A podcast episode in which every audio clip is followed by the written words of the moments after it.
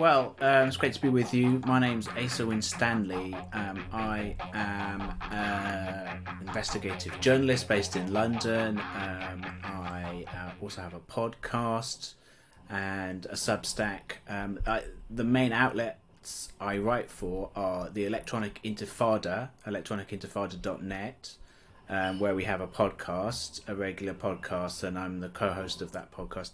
Electronic Intifada focuses on Palestine and the Palestine solidarity movement around the world. Um, and, you know, we have. So we focus on the issue of Palestine, but we have a global vision of it and we try and keep it within the framework of um, world imperialism and resistance to world imperialism, resistance to American hegemony. And so we try and have a historical framework of things um, and um, I have my own Substack now, which has been going for about a year and a half now. It's doing pretty well, and I it's I call it Palestine is still the issue because the idea is that I'm delving into other topics than Palestine, but I'm still keeping Palestine in the frame as something. It's always going to be the issue to me. It's always going to be something I return to, but I try and um, you know research other topics and in the court, I've what I've found in my you know decade and more of um, journalism on this topic is that I've I've, I've found I I keep getting a sort of crash course in various different histories, hidden histories. Palestine always seems to lead to different roads of investigation, and um, you know one of those topics is the topic we're going to discuss today, um, which you know I started learning about in depth really when uh, the issue of Ukraine came up and the issue of how Israel is one of the kind of Western imperialist powers which has been supporting Nazis in Ukraine um, less than others, you could say. But I wrote an article about that in 2018, and then I it reminded me of this issue of Operation Gladio, which you know I'm sure you're going to explain in a minute. But um, it reminded me of that. I'd you know I'd heard vaguely about it when I was younger and um, in sort of activist circles, and I started reading more about it and finding out more about it, researching it more. And it's a really fascinating and disturbing topic, which I think, I mean, I think even on the left, we probably don't talk about it as much as we should. And if, if we had been talking about it more before this year, um, really, with, with the, the war in Ukraine, the escalation of the war in Ukraine, you could say, um, then there would have been more awareness of the problems with um, what's with the Ukrainian government and its um, Nazi links. Yeah, um, and you you started this series on your sub, Substack about Operation Gladio, um, kind of around the beginning of the Ukraine war, and um, it was a really timely series um, because you know it seems like every other week or so, um, these news outlets um, they publish a photo of an Azov soldier or a Ukrainian military soldier, and someone on Twitter zooms in and finds some kind of Nazi insignia on their uniform. And so, you know, this kept happening over and over again, and it really, um, you know, uh, raised a lot of questions about the US and NATO involvement in this war and the constant US military aid packages being delivered to Ukraine and who we were sending military aid to, right? Because mm. um, I think at this point we sent like almost 17, $17 billion in military aid to Ukraine right now. Wow. Yeah, yeah. So, um, you know, there are open Nazis in the Ukrainian military. And so this discussion sort of generated a lot of renewed interest in, you know, what other operations has the CIA um, and NATO and the US been involved in in the past. Um, and we're going to talk about Operation Gladio uh, today, but Operation Gladio wasn't even the only um, secret operation where the US worked with uh, Nazis and former Nazis, right? There was Operation Paperclip, where the US and the CIA recruited Nazi scientists and ge- engineers, and they brought them over to the US through these like um, underground rat lines uh, that brought um, former Nazis and top Nazi officials from Germany into Latin America and the US. Mm. Um, but Operation Gladio, which we're going to talk about today, uh, was an operation by American, British, and French intelligence services during the Cold War. I think it started in 1948. And at its height, I think they could count on thousands of former Nazi operatives. And um, the US trained these secret soldiers like in the remote islands of the Mediterranean. And um, these soldiers had access to secret weapons caches. And it was um, an operation of stay behind armies, is what they were called. And so, as the Germans withdrew after World War II, um, with the help of the OSS, which was the precursor to the CIA, um, they left a bunch of secret troops in the countries that they occupied, called stay behind armies. And the purpose was to set up a base of resistance for, um, um, you know, just in case the uh, the Soviets invaded Western Europe, um, because this was what they were uh, anticipating was a third world war. So maybe to get started, could you talk a little bit like more in detail about what Operation Gladio was and, you know, what countries were involved and to what extent US and NATO were involved. Yes, um, well, you've given a, a, fairly good overview of it there, and it's um, it's a really fascinating topic. Um, I mean, I called it, and and the title of my first piece in the series was NATO's secret Nazi armies, because this was really the clandestine wing, you could say, of this kind of global operation to uh, by by U.S. empire to make use of former Nazis after the Second World War. I mean, in a way, the roots of Gladio are uh, um, in the mid 40s, while the Second World War was still going on, but it was, you know, winding down because it was very clear Hitler was being defeated and you know, so it, you can say the roots of it were in 1944, 1945 with um, the uh, um, the the Salo Republic in northern Italy. A lot of those, you know, which was this kind of uh, puppet um, uh, fascist republic set up by the Nazis as as the, um, Mussolini's uh, fascist regime was on the decline. They were trying to prop him up.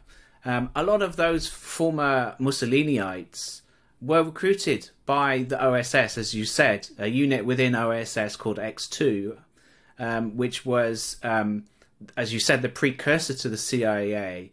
Um, a lot of these Nazis were then uh, recruited into various different functions of the of the U.S. empire, um, and one of them was Gladio. So it, Gladio was actually I mean, it was massive. You know, it was huge, and I think that the the we I think there's still so much we don't know about it, and it's still quite hard to find information about it, especially in English. You know, there's there's um there's been only really one book in English which has really written about the whole thing, which has uh, given an overview of the whole thing, and that's um by a Swiss historian called Daniel uh, Ganser who's written a really brilliant book um, in in the mid two thousands called uh, NATO's Secret Armies. And he was really, I mean, he's he's you know he's still very active, and you can see his lectures on YouTube and whatnot. But the book itself is worth reading, and it's you know it was a major source for my series on this, on my Substack, and um, he he was really almost uniquely positioned to write the book because apart from his skills as a researcher um, and his expertise of NATO, um, he's, you know, as a Swiss historian specifically, he has command of several different European languages. And really, um, Gladio, uh, and this is something I, I tried to lay out in overview in my series, Gladio really spread from Britain in the west to, to Turkey in the east. You know, it was it was massive, and really one of the main things in terms of the secret operations of Gladio that it carried out um, were false flags, false flag attacks against civilian populations all across um, several different uh, European countries in the West, uh, uh, Western Europe especially, um, and um, you know, I mean, and that's a really interesting term, false flags, right? Because it's it's something that kind of gets used by um, really uh, people on the right, actually, like uh, uh, mm, and yeah. kind of sort like of Alex kooky. Jones. Yeah. Alex yeah. Jones exactly uses it a lot and has these really kind of outlandish, kooky theories where you know that there's no basis for saying things like the Sandy Hook uh, shootings was a you know was a false flag and all this kind of nonsense, and so the term gets delegitimized in that way. Um, but you know the, the, fact is there are false flags in history that have happened, and um, this was something that um, Gladio was really specialized in almost. So what there was there's there's there's a lot of evidence. Uh, you know, for example. Um, the 1982 Bologna train station uh, bombing in Italy, this um, city, which is well known as um, a very left wing city, was targeted um, by this massive train station bombing in which, you know, this, uh, I forget how many people died now. Eight, I've got the figures here. 85, 85 yeah. That's right, yeah. 85 people died, 200 people were injured. 1980 um, it happened actually, and you know it's widely believed in Italy this was carried out by um, Operation Gladio.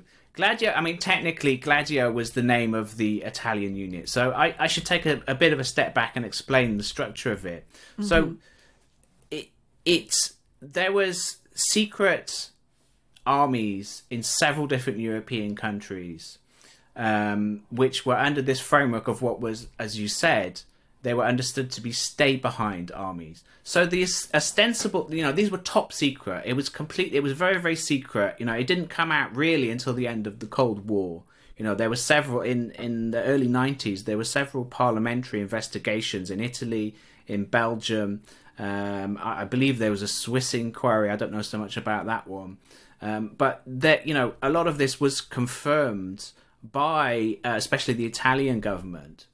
Um, but uh, throughout the entire Cold War, it was top, top secret. But within those states, within those um, uh, intelligence agencies, and it was usually military intelligence, there was these secret inner units which were uh, absolutely stacked to the rafters with the far right. So it was everybody from monarchists to extreme right fascists to outright neo Nazis and even literal Nazis who were, you know, officers for Adolf Hitler. You know, and, and this was this was part of a wider framework that you mentioned, whereby the U.S. empire after the the, the Second World War recruited um, recruited several, many high profile uh, Nazi war criminals for various different reasons, mainly to um, uh,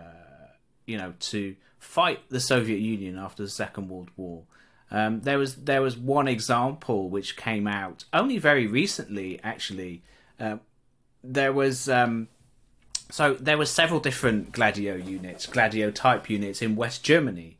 So West Germany, infamously, I mean, you know, this was all, always very said. It was always said by um, by Western powers to be sort of Soviet propaganda that West Germany was stacked with Nazis. Well, you know, it, it may have been part of what the Soviets were saying, um, but it also happens to be true. You know, there was mm-hmm. West the West German um, the West German intelligence service, for example, was led by um, for many years was led by Reinhard Reinhard Gehlen, who was you know a very infamous Nazi criminal um, and he was recruited by the Americans, especially, um, and he worked for the CIA for many years as well, um, because of his. He had vast amounts of files on the Soviet Union. He was part of the Nazis' war effort, Eastern war effort against the Soviets, and the so you know Operation Barbarossa and all that. So he had this important, valuable um, uh, intelligence against the Soviets that the Americans just then you know swooped in and and and um, and took over. And you know, they, the, you know, these people were Nazi war criminals. Often they were involved in the Holocaust. You know, and they, um, you know, it, it was just something. This was a part of a wider framework. So the um, there was uh, one of the most infamous cases was Klaus Barbie, uh, mm-hmm. who was an SS and a Gestapo officer, and he was directly responsible for the deaths of tens of thousands of resistance fighters and Jewish people. But he was recruited by the U.S. military's counterintelligence corps in 1947. Uh, he was hidden from the War Crimes Tribunal and he was spirited out of the country. Um, and there were several different West, as I said, there were several different Gladio type organizations, secret armies, secret stay behind armies um, within West Germany. Um, and in you know, it's funny they all, each each sort of Gladio, as it were, had a different name. They're they're all different obscure kind of names depending on the country they were in. Gladio technically was the Italian one, and we called the whole network the Gladio network because um, the the Italian one was the first one we found out about in detail in, in 1990, I believe it was, when the Italian government first started, um, uh, you know, revealing it and admitting to it. Um, but you know, it, it for for really for decades, little pieces of information had been coming out here and there. And one of the earliest actually exposures was as early as 1952, and that was the West German one where there was a um, there was two organizations, two related organizations called um, the League of German Youth and co- its covert um, technical service. You know, they they sound sort of innocuous or bland, but actually these um, were kind of stay behinds, stay behind type units, Gladio type units, um, which were basically plotting um, to basically take control and, and, and make sure that um, these regimes remained in the control of the the Western, uh, the American hegemony, really. Um, and it was it you know it it actually did come to light in 1952 the the the the Bund Deutscher Jugend the League of German Youth and the technical service it came out because it was exposed that they had a death list of um, communist and socialist politicians, even you know SDP, moderate social democrat politicians, including um, government officials at the time, who were to be quote liquidized in the event that there was a Soviet invasion. So you know we should. I mean, we should take. I mean, my analysis of the whole idea of a stay behind. So my take on that is, and I, this is what I put forward in the articles, is that that was a pretext. That this idea of a, a Soviet invasion of Western Europe was never seriously um, considered to be a serious reality by mm. um, the managers of Western imperialism, by the American and the British especially. But that was kind of an internal justification for it. And then later, when it came out in the 90s, that was their public justification for it. They said, well, you know, we had to be prepared because we thought the Soviets were uh, going to invade us. Actually, the real target of these so called stay behind units was um, the populations was the populations of those countries to make sure that they would not um, you know, th- that they would not become socialist countries, that they would not fall under the communist orbit, that there would not be, and it was the threat of democracy, you know, because especially, you know, okay, I mean, Britain is one thing, you know, Britain has a communist party and it still, you know, it still has a small communist party now, but even at its height, the Communist Party of Britain was, um, I think it had one MP at one point, but it was very different in France, it was very different in Belgium and it was very different in Italy because, of course, you know the the communist parties in those countries, and especially in Italy, absolutely led the partisans. It led the resistance to Soviet um, occupation. Uh, to, sorry, excuse me, to Nazi occupation. Um, mm-hmm. The and you know in in alliance with the Soviets, obviously, um, the, with the you know the they led the resistance to Nazi occupation.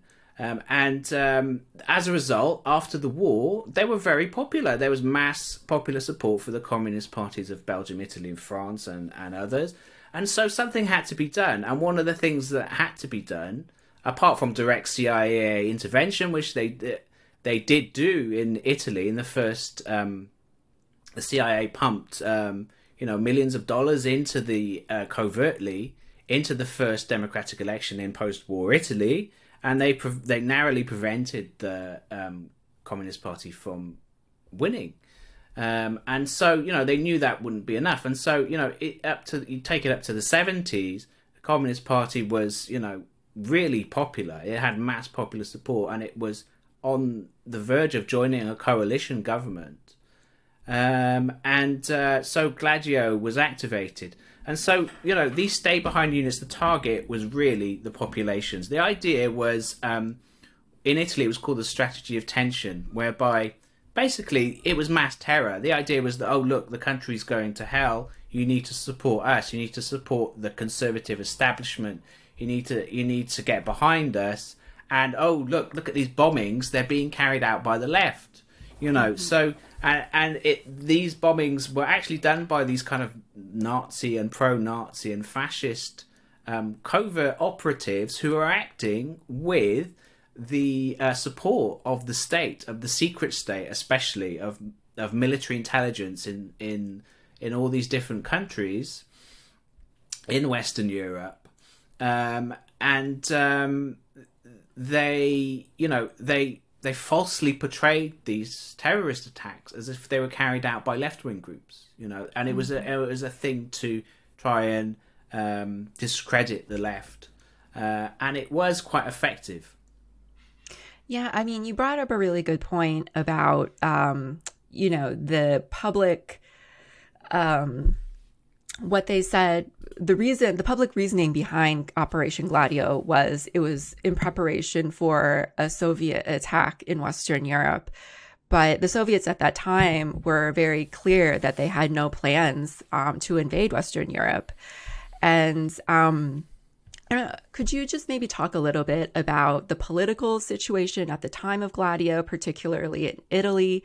Because at that time, left wing parties were ascendant. And even if politicians weren't outwardly socialist or communist, they at least wanted relations with the Soviet Union, which yeah. um, the US did not want at all. So, um, you know, it wasn't, as you said, it wasn't so much uh, a preparation for a Soviet invasion. They were also afraid of communist parties coming into power through electoral means, right? Yeah, I mean, and and there was uh, that. That's exactly it. It was the threat of democracy, and it was the threat of proletarian democracy. I mean, let's not mince words. That's that's what it was, you know. And and this this was something that um, was exposed really. I mean, another important source for my series was a 1992 documentary on the BBC, of all things, um, by a really amazing filmmaker called Allan Francovich, um, who you know who died very young in mysterious circumstances. But um, you know, there's speculation that he may have been assassinated by the CIA. It's possible. Um, but we don't know. But he certainly died um, prematurely after some you know really incredible um, documentaries, and this was one of them, uh, and it was called. Um, it was called Operation Gladio simply, and it was under the BBC's Time Watch strand. So it appeared on mainstream um, British television, you know, in, in three parts over three weeks on BBC Two. You know, um, uh, you know, it, it would never happen now, and it was a really astonishing. I mean, uh, it's um, you know, I put it up on my uh, Substack as well and uh, a free post because you know it's it's on YouTube, so I've just reposted the YouTube, so people should definitely go and watch it. It's amazing to watch. Like it just shows they interviewed. He managed to interview some really key players in Gladio. It's everybody really from um, you know senior CIA officers um, to um, people who were directly involved in Gladio, people who were like uh, Nazis, uh, fascists, mm-hmm. who were actually fascists. He talks to one particular. So what made me think of this is he talked to one particular um, Italian fascist who really explained the motivation and the thinking uh, behind it. Um, uh, his name was uh, Vincenzo Vinciguerra. Now he was he was a fascist. He was an Italian fascist. He was part of one of these Gladio groups, and he was a, part of a, a small neo-fascist group called the called the Ordino Nuve, Nuve, Novaro. That's my I don't know how to speak Italian. That's I'm sure I've massacred that. But it's New Order is basically the meaning of it.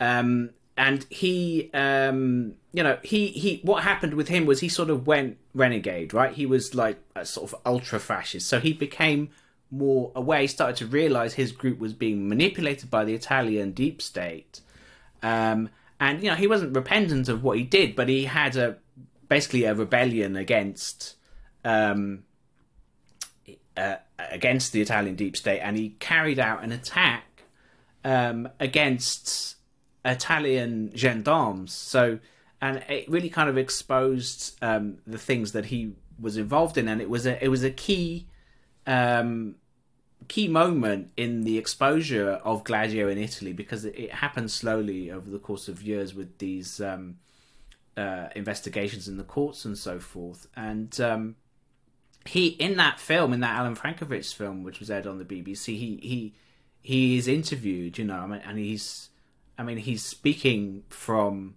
He must have been on day release or in the visitors' room in prison because he's he was putting because after he turned against his his masters, as it were, um, he was put in jail. His protection ended, and he was put in jail. But what I've got the quote here. What he said, he explained the motivation. He said, "quote You were supposed to attack civilians, women, children, for one simple reason: to force the Italian public to turn to the state, turn to the regime." and ask for greater security. The right placed itself at the service of the state, which created a strategy aptly called the strategy, strategy of tension. Of tension, yeah. So the idea is that there would be left wing groups, you know, small ultra left wing groups and right wing groups fighting each other. That was the image that they were trying to portray. That you know, you would turn to the state, and he called it um, the other the next thing that he said which is relevant to this point you're making is that he described gladio as quote an invisible army that is poised for battle against the hypothetical invade sorry that is not poised for battle against the hypothetical invader but rather one to be used internally against what the military have always called the fifth column of the USSR the Communist Party of Italy and the extreme left.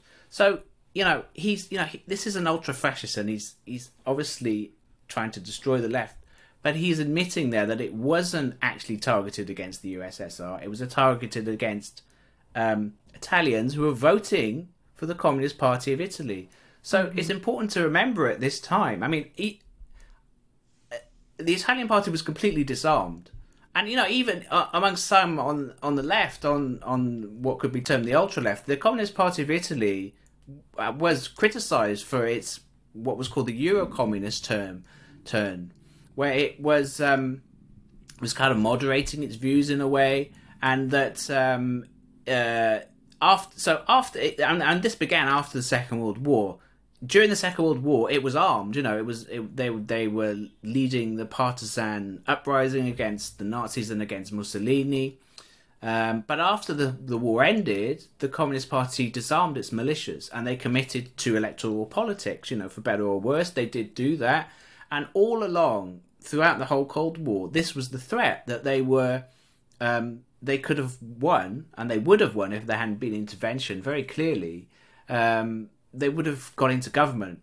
And, and this threat, you know, lasted all throughout the the Cold War because in the 1970s they were they were on the verge of coming to a coalition government with the conservatives of all people because there was um, an independently minded leader of the Italian Conservative Party, uh, the Christian Democrats, um, who was skeptical of US domination of his country and he saw the kind of Gladio type machinations um, and um, you know he thought that there should be a compromise. It was called the historic compromise, and and that was really aborted.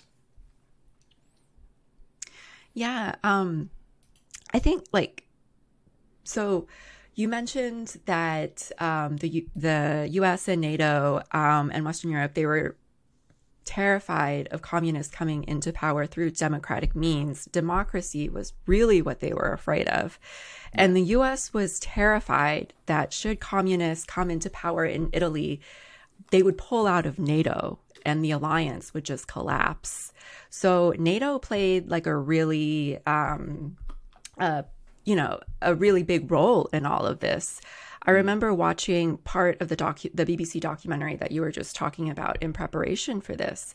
And one of the people that they had interviewed had said that even though these stay behind networks were not technically part of NATO, there was actually an amendment in NATO protocol that there was an agreement of the government not to prosecute any right wing or anti communist activists in their own countries um, if they were caught. And you could not be admitted into NATO unless you signed this agreement. So, do you like know? Um, you know, do you have a like understanding of what the role of NATO in all of this was?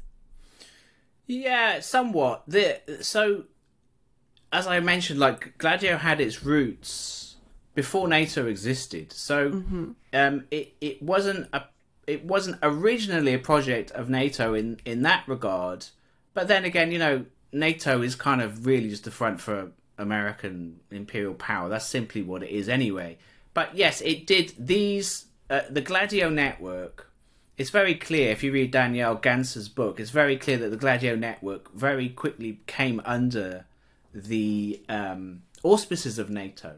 You know, it, there was there was a there was um, a coordination absolutely these groups were coordinated right across Europe under the auspices of NATO. You know, there was a there was a a, a, a planning entity which was called it had all different names at different points in history, but it was called the clandestine planning community at, um, committee at one point. You know, which sounds pretty unsubtle. Um, but you know that's what it was. It was it was absolutely um, under the auspices of NATO. Um, that's why you know Daniele Ganser called it called it um, NATO's secret army. Um, it's um, it was something that was absolutely coordinated, and and you see that in the the fact that of British involvement. Now, the British deep state is like particularly secretive, and the, the, British state in general is incredibly secretive. Like we've got a freedom of information law, but it's practically useless at this point because everything falls under an exemption. Um, and you know you can't. It's it's very difficult to get information uh, out about um, what the British secret state, especially, is up to. But um, we know for a fact that the British, uh, the SAS, the British Special Forces, were involved in training Italian, specifically um, Italian, especially Italian Gladio the Italian fascists who were in these Gladio units were being trained, you know, in um, on the south coast of of England. Um, they've been trained in explosives, as you said. You know, they were given access to arms caches. There were arms caches all over Italy um, and in several different uh, of these countries. Um, arms were stashed. There was, um, you know, access to money, um, cash. Um, there was there was the harpoon system, which was this shortwave radio, which could broadcast over distances. You know, in the, in the era before the internet was existed, um, outside of you know very small um, technical circles, before there was you know mass access to the internet, and before it was really a practical thing to use, having the ability to communicate over shortwave radio over distances of six thousand kilometers um, was absolutely the, the state of the art. You know, this is something that you know couldn't be done by anyone else except for spooks. And we're talking about um, Nazis. You know, we're talking about extreme fascists who were given all this equipment and um, protection by the state. Um, and there were unintended consequences of that sometimes. You know, as I as I've already mentioned, uh, Vincenzo Vinciguerra, this um, Italian fascist who sort of turned state's witness, as it were, um, he um, he attacked um, two Italian gendarmes. He set a bomb, the Peteano bombing of um, I think it was 1972, round about there. But it's all in my articles. Um, and there was there was another incident as well, which I wrote about in in the third article about Belgium, which is quite fascinating, where the Belgium Gladio facilitated the entry of um, American special forces into Belgium, where they attacked a Belgian military base and actually ended up killing one Belgian troop. A Belgian, um, I'm not sure, it was never clear to me whether it was a Belgian gendarme or um, you know regular army troop, but certainly a, a, member of the Belgian armed forces was killed um, in this in this attack. And then this was it was then sort of covered up as oh well it was like a training exercise that went wrong. Um, but actually, you know, if you look at the reporting of it, it seems very clear this was under the auspices of Gladio because the the weapons that were used in that attack later then um, were sort of planted amongst um, groups that were ostensibly left wing. You know, so mm. again, we see this kind of um, this agent provocateur behavior. Yeah, yeah. Um, yeah, it's a good point that you make that they were working with like these neo fascist groups, but they were also infiltrating uh, a lot of these left and ultra left groups. Yeah. Um, yeah, so I, I kind of want to talk a little bit more about this strategy, this strategy of tension, and you know what it looked like. Um, uh, there was like a period in Italy called the Years of Lead um, from the late 60s to the mid 80s. And this was, uh, you know, a, this corresponded to the time that um, Operation Gladio was in existence. And the Years of Lead was, it was marked by these uh, series of attacks between ultra left and neo fascist groups. And it was part of this strategy of tension that you were talking about.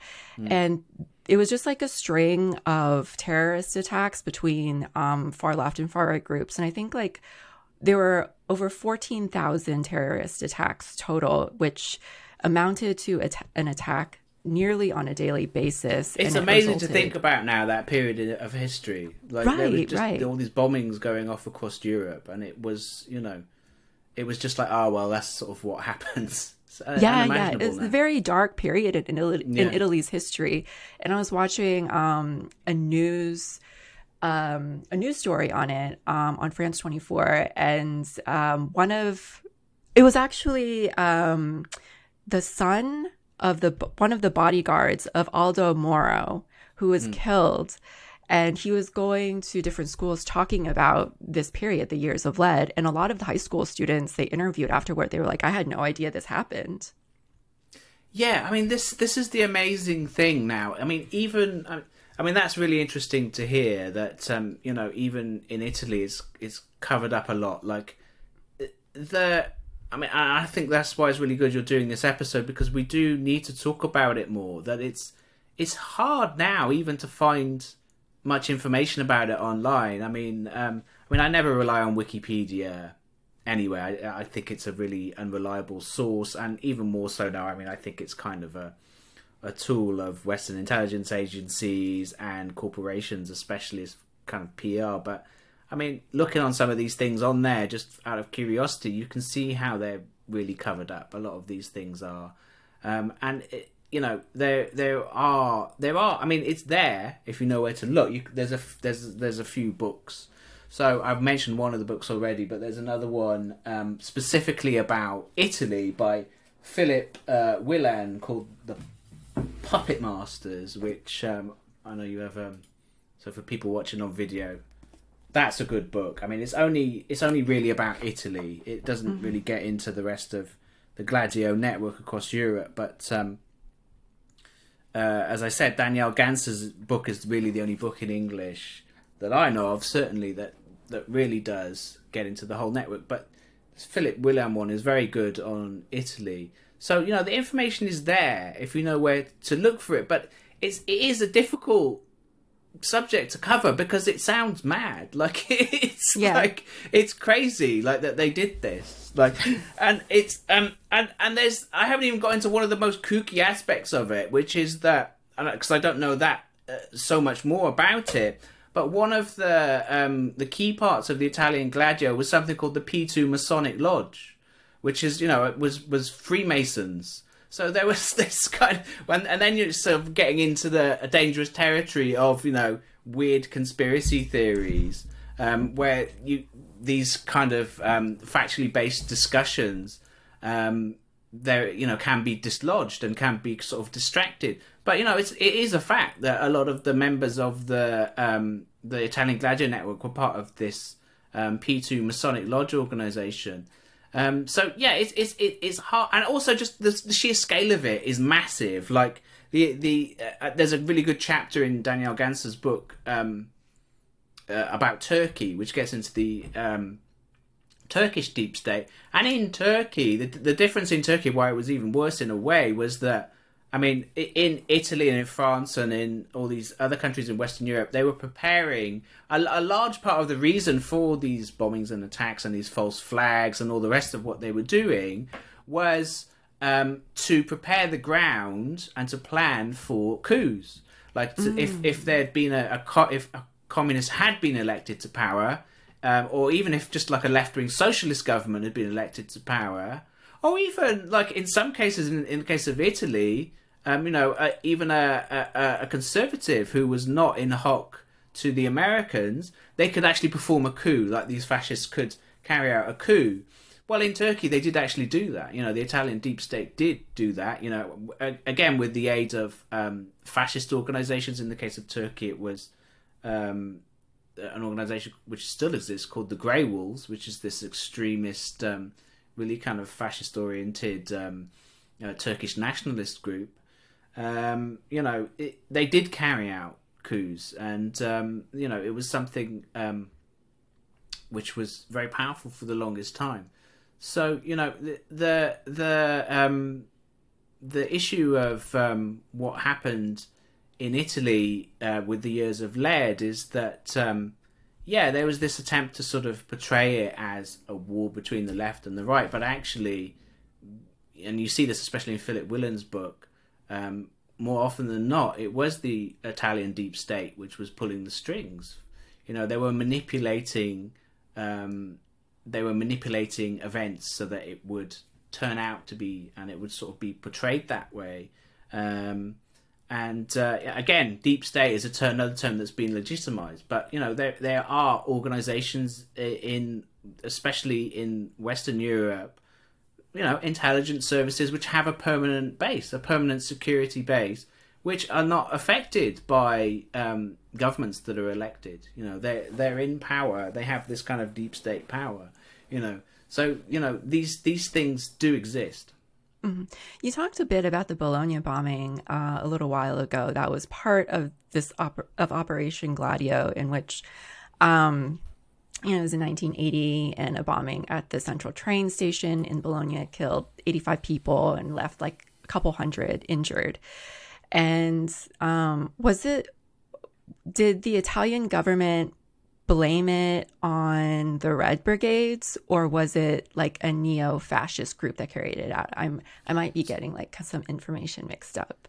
Yeah, well, this this is the thing. This is the thing about Gladio. This is always part of what Gladio is. It's always the media response, and then the media goes into history. So there uh, there was an attempt very early on with the Bologna bombing to blame the left. They were saying mm. that it was um, it, they were saying that it was the Red Brigades because, as you said, like the partly as a, res- a result of reaction against the fascists, there were ultra left groups that in several of these different countries who started um, to make their own attacks. Um, and so they blamed it on them, but there was never any evidence of that, and that kind of died away quite quickly. And it was only last year, and I learned about this while I was researching the second piece, which focuses on Italy. Um, there was there, there, have been several fascists now who have been convicted of the Bologna bombing, mm. and um, Paolo Bellini was convicted last um, actually only earlier this year. So it was it would have been um, in April of 2022 that he was convicted but he he joined several of his other um, Italian fascists in in jail for that bombing. Um, but you know this was it is very widely believed in Italy that the Bologna bombing was carried out by Gladio because you know as Vincenzo Vinciguerra said um, none of the, these groups did not act independently. The right wing groups, um, they uh, they made this kind of pact with the Italian deep state, and they acted in its interests. You know, because they wanted to keep um, they wanted to keep this kind of hegemony, which ultimately, above all of this kind of state, was essentially was the CIA in alliance with the British, who were carrying out training in this kind of junior partner role um, the CIA was behind a lot of it. And so, yeah, the Bologna bombing is, you know, you know, it, it, people, it is very widely believed in Italy to be, um, to have been carried out. And there's so many things. I mean, we don't have time to get into all the details, but you know, it's it's there in the books and I and mm-hmm. in the in the BBC film, and I, I lay it out in my articles. You know, there's just things like the um the the uh the according to Daniele Ganser's book, um, the explosives that were used in Bologna um, were, you know, where the explosives uh, they were from a cache of the Italian military intelligence. You know, so this this is where the NATO structure comes in because NATO was over the uh, military intelligence in each of these countries. The military intelligence was not accountable to anyone in the governments in those countries, um, and those military intelligence below them they had these cells, these Gladio cells. So you know who were essentially these fascists who then could carry out this dirty work for them. Um, mm-hmm. So it was a complex, highly complex structure. There's another event that I want to bring up um, during the years of lead that was part of this operation. And um, it's the one of the kidnapping and assassination of Aldo Moro, who I mentioned a few minutes ago. Mm. Um, but this is, I mean, this is crazy. Like they, yeah. um, so this one is really mind blowing. Yeah, they literally kidnapped and assassinated a prime minister of Italy. Um, so uh, yeah, so this happened in 1978, and it was this the Red Brigades who we mentioned a few times. Um, they basically kidnapped and they kidnapped Aldo Moro, who was the prime minister of Italy, and they had him. They had him in detention for like 53 days or something like that, and then his body was later found in the trunk of a car. Mm. Um, but they later discovered that secret intelligence were involved in this and that the Red Brigades at that time had been like thoroughly intro- in- infiltrated yeah. by the CIA and Gladio. And they were actually As- steering the Essentially the being co opted by then. Yeah. Yeah. They were being yeah, directed. So, I mean, this it is mind blowing and it sounds like something out of some sort of, you know, crazy novel. I mean, you wouldn't even make it out for a novel because it would sound too weird. But Yes, Aldo Moro. So he was he was the president of the Christian Democrats. As you said, he was a former prime minister of Italy. Um, and at that time, he I mean he at the time he was kidnapped. He was no longer the prime minister, but he was still an incredibly important political figure who was trying to negotiate a coalition government in Italy. Um, and um, you know he was he was this kind of he was a popular figure. He was a kind of almost father of the nation in a lot of ways. That so as I said, you know, he was he was a conservative with a small c. You know, he was uh, he, he he he was a former um, prime minister for the Christian Democrats. He was still a, a highly influential figure leading the Christian Democrats, um, and he was a religious man. You know, he was a Catholic, and um, he but he had an independent streak, and he didn't. Um, he, he, you know, he believed in democracy, and he thought that the communists, who, as I said, for by that stage had, had been for decades committed to purely um, legal and non-violent parliamentary means of, of winning power. He Aldo Moro thought they should be brought into government. You know, he thought that they should be embraced and they should be a coalition government between the conservatives and the communists. And, actually, it was already happening in a way that there was a kind of um, what's called in British British politics called a confidence and supply arrangement, whereby you know, the Conservatives would accommodate some of the policies of the Communists, and in response, the Communists would then vote, you know, vote through um, budgets and so forth. And so, in in the 1976 election, the Communists had won 34 percent of the vote. You know, and they, you know, they they were knocking on the doors of power essentially, and Aldo Moro wanted to bring them in to kind of bring and which he he called it the historic compromise. Um, and you know he his his wife after his death his wife testified that um, he'd been threatened by the americans essentially to, to, to not do this to not go ahead with this and this essentially assassination kidnapping and uh, essentially assassination of aldo moro um, brought him um, you know, uh, uh, brought him down. You know, and brought and uh, brought where it brought the communists down. It brought them, you know, where they'd been on the verge of getting power. Um, this assassination aborted those efforts, you know, because after that, um, they, you know, they were discredited because the it, it's I mean, ironically, because the Red Brigades were enemies of the Communist Party, you know, they were an ultra left group, and they saw the communists as as kind of selling out. And um, what's even more interesting is, as you said, um, the it came it later came to light and was proved, and this all you know detail a lot of the details of this came out in the Italian um, Senate investigation, which happened in the in the early nineties. Um, by that stage, the Red Brigade was uh, completely infiltrated by the Itali- Italian military intelligence. Um, it had been completely co opted. Um, its founders were in prison. Um, and, you know, and yet this kidnapping happened um, with, you know, military precision. I mean, I give an account of it in my, the second article in my series. Um, it, I mean, it's really worth reading Philip Willan's book because he gives a really good, um, really detailed account of it. Um, and in that, it, you know, so this was not like so. Basically, the Red Brigades were this small ultra leftist group which had been founded by lefty students um, in the late sixties, and yet this kidnap operation was carried out by you know with military precision. You know, mm-hmm. so what happened was, you know, he was driving, and it, he, it was literally Aldo Moro was driving. He, his driver was taking him to Parliament where, with documents, and he was about to lay out his vision of the historic compromise. And his bodyguards um, were driving him to Parliament.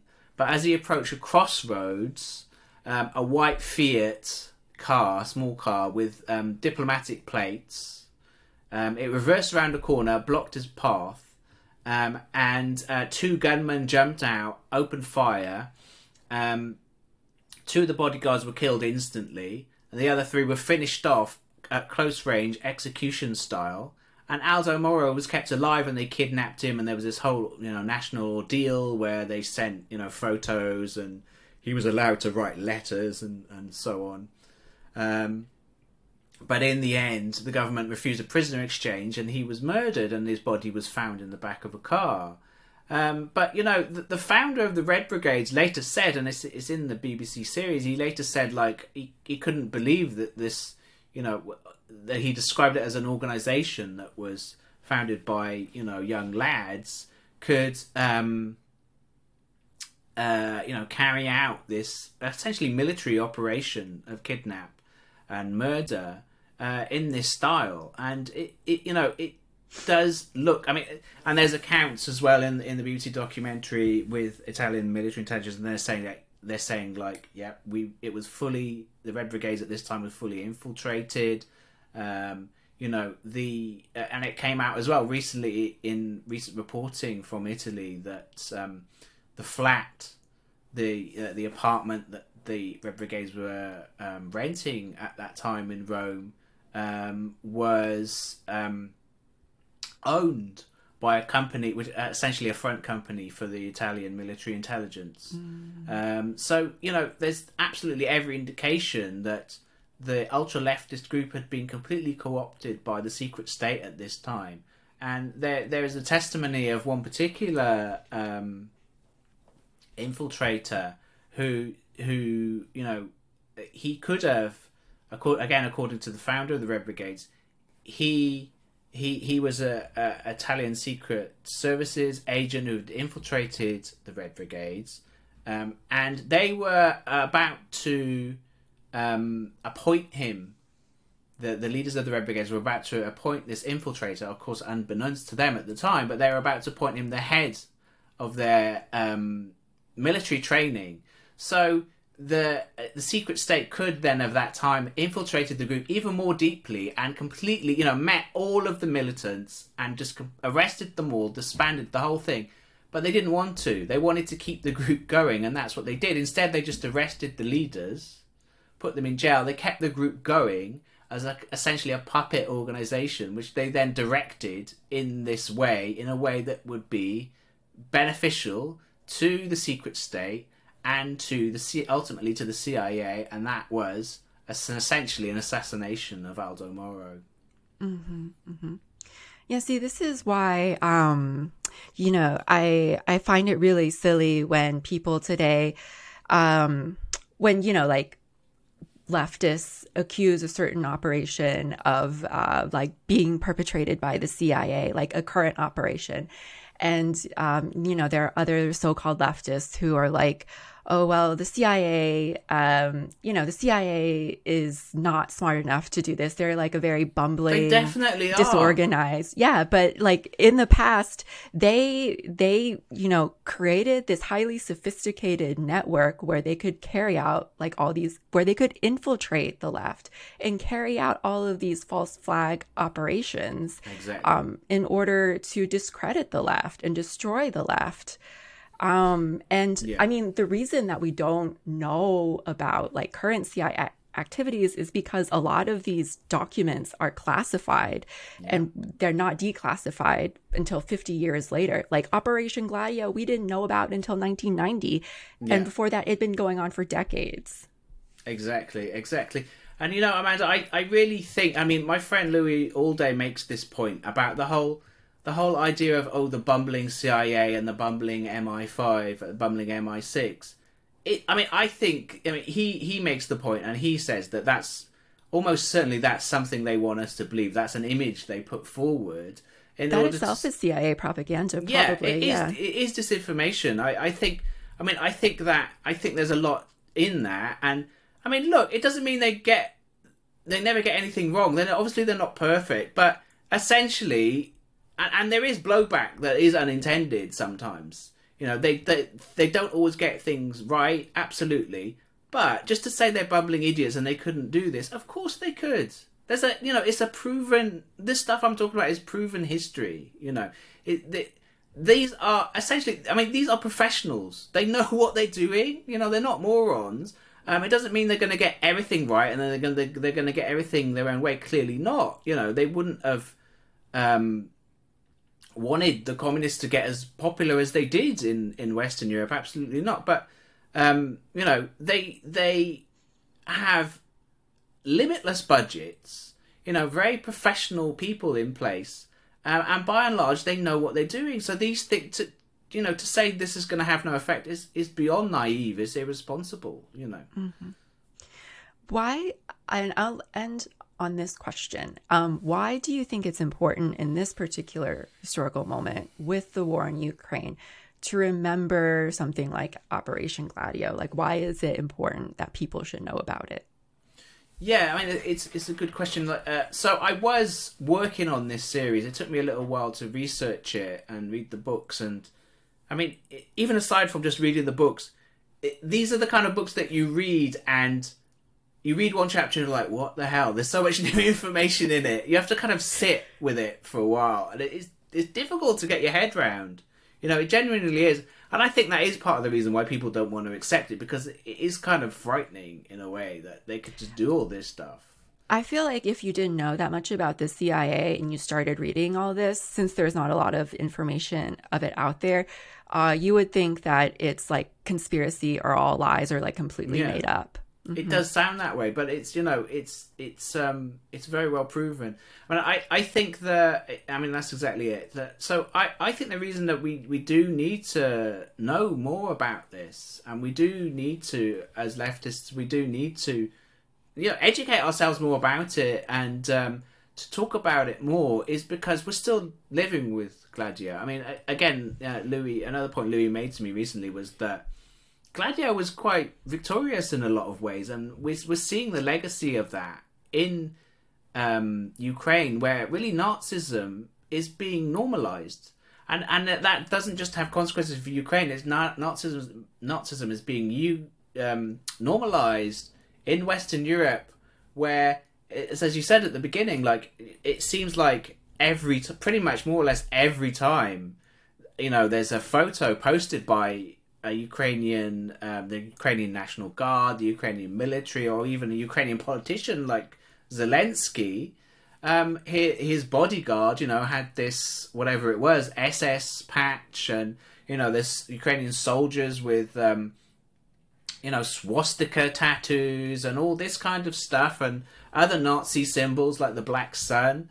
Um, it, it, it's it is just being normalized, and we have to resist that. You know, and to I think it does help that we're to be aware of the history of this because uh, I mean, as I said, I was I was so I was writing and preparing this story before the I think before even the invasion of um, uh, of Ukraine, before the Russian operation in in eastern Ukraine, um, and you know, and then you started to see all the social media activity, and there was that one particular um, tweet which was particularly on the nose because it was by the actual NATO blue tick NATO uh, Twitter account, and they posted for International Women's Day of all things. Oh, look at all these photos of um, Ukrainian women. They're they're really great, and they're in uniform, etc. And of course, one of them had a black sun patch, which is a, a you know for people who are familiar with the far right, it's it's a Nazi symbol. Um, and you know she's just there, and and uh, people pointed it out, and NATO then they soon deleted it, uh, and and then so I use that kind of as the hook for the first piece because you know it it shows just how normalized um, Nazism is within the NATO context that um, they can kind of close their eyes to this, and there's a long history of it. You know, it's not. Um, I mean, in a way, all this sounds really outlandish and crazy, but when you know the history, when you know the history about, you know, how Klaus Barbie was spirited out of, um, was, was, you know, rescued really from the War Crimes Tribunal by the Americans, you know, um, by the American uh, precursor of the CIA, um, and all these so many other high level Nazi officers Western Western Germany, and you know there were, a lot of them were uh, spirited to um, South America, where they were of service to um, pro-American military dictatorships. Um, you know, when you know all this history, it's actually not that unusual. It's still as outrageous, but we, we need to resist the normalization of it. I think, and I think we, we need to learn this history, even ourselves. Yeah, yeah. And I mean, this history is um you know, it really it really um so the US always likes to uh, think of itself as a hero in World War II and that they were the ones who defeated the Nazis. And this is the history and the story that the US likes to tell Americans. But this history, it like directly counters that and it tells you exactly the role of the that the US played in working with the Nazis. I mean, like even during World War II, you know, um, U.S. Uh, big business was basically financing the Nazi regime. Um, Ford Motor Companies, IBM, they were all they all had factories in Germany, and they were like basically funding the Nazis. And then you have these secret uh, operations like Gladio and Paperclip, in which they were like uh, working directly with Nazis. And I mean, um, it just shows you that the US, you know, obviously it doesn't care about democracy at all, and it will at any cost um, stop the rise of any sort of mildly left or socialist movement from mm. forming and mm. um and that like it will work with fascists, and that really fascism is the logical conclusion of capitalism. Yeah, exactly, and and um, and of imperialism as well. Because I mean, you know, you mentioned the Americas. Everything you just said about the Americans is, you know, equally as true of the British. You know, because they um, I mean, we have the same mythology in this country. You know, we have the same thing of oh, plucky little Britain stood up to the Nazis, and then you know we defeated them with the D-Day landings. You know, the D-Day landings were a sideshow compared to the. I mean, it, it's unthinkable. What what was it like? Twenty million Russians or, or whatever it was who. That sounds right. Yeah. Yeah, yeah. who who were killed fighting. Um, fighting the Nazis and um, freeing, you know, freeing Europe from the the grip of the Nazis and of ending the Holocaust. you know, people may not like Stalin, but he ended. The fact is, he he liberated the death camps. You know, he he he terminated the Holocaust. I mean, that is a historical fact, and it's one that we don't um, like to face up to in in with this um, American and British mythology about the Second World War. Um, you know, the fact is, for the longest time, Adolf Hitler wanted to be in alliance with the British, and he made so many overtures to be. Uh, and the British ruling class was incredibly Nazi, was incredibly pro-Nazi. Uh, Winston, even Winston Churchill was was pro Mussolini. You know, he was he was mm-hmm. pro-fascist in that respect. Um, and um, you know, and and the the Nazis learned so much. I mean, talking about imperialism, they learned so much, especially from the what the British did.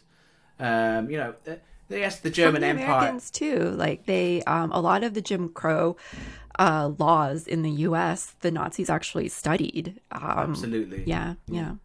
Yeah, absolutely. And um, you know, it's uh, what the British did. Uh, you know, the the the um, the Germans the German Empire before the Nazis was, you know, was relatively small. I mean, they, they certainly carried out some egregious crimes, like in Namibia, um, genocides, um, but it um, kind of paled in comparison to what the British did. You know, the British carried out so many horrendous uh, crimes around the world. The British Empire was responsible for so much death and destruction, and that was something the Nazis absolutely learned from as well as from the white supremacist regime, uh, the settler colony in uh, in um, in North America, certainly.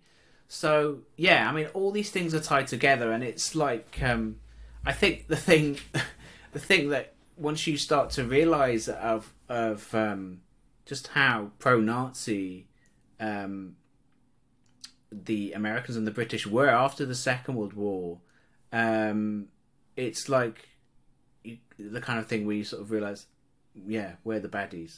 Yeah, yeah. we are the baddies. It is that. It is that. You know. So it. I mean, yeah, we have to push back against this normalization of Nazism and fascism and um, this uh, this disappearing of our history. All right, Asa. Um, maybe to end, could you let people know where can people find your work? Yeah, it's asawinstanley.substack.com. So I do original articles there, and I also repost my work from elsewhere, which is mostly the Electronic Intifada. So it all gets um, posted there. You know, people can sign up for free um, to get my articles in their inbox, in their email inbox, and they can also choose the paid option and to support my journalism. And I have some locked posts um, that they'll be able to get access to if they you know if they sign up for a small monthly or annual amount and the the na- that most of the um, Gladio series um, is is um, behind the paywall. So um, yeah, appreciate it if people sign up. Yeah, please sign up. Uh, as someone who has a Patreon, please support independent journalists and independent absolutely. content creators. Yeah, absolutely. All right, Asa, thank you so much for coming on. It was uh, I like it was a really great conversation and i feel like yeah. you're one of really the only people who like really knows about operation gladio. So you were like to me you were the perfect person to invite to come on the show to talk about it. Oh thanks for having me. I enjoyed the conversation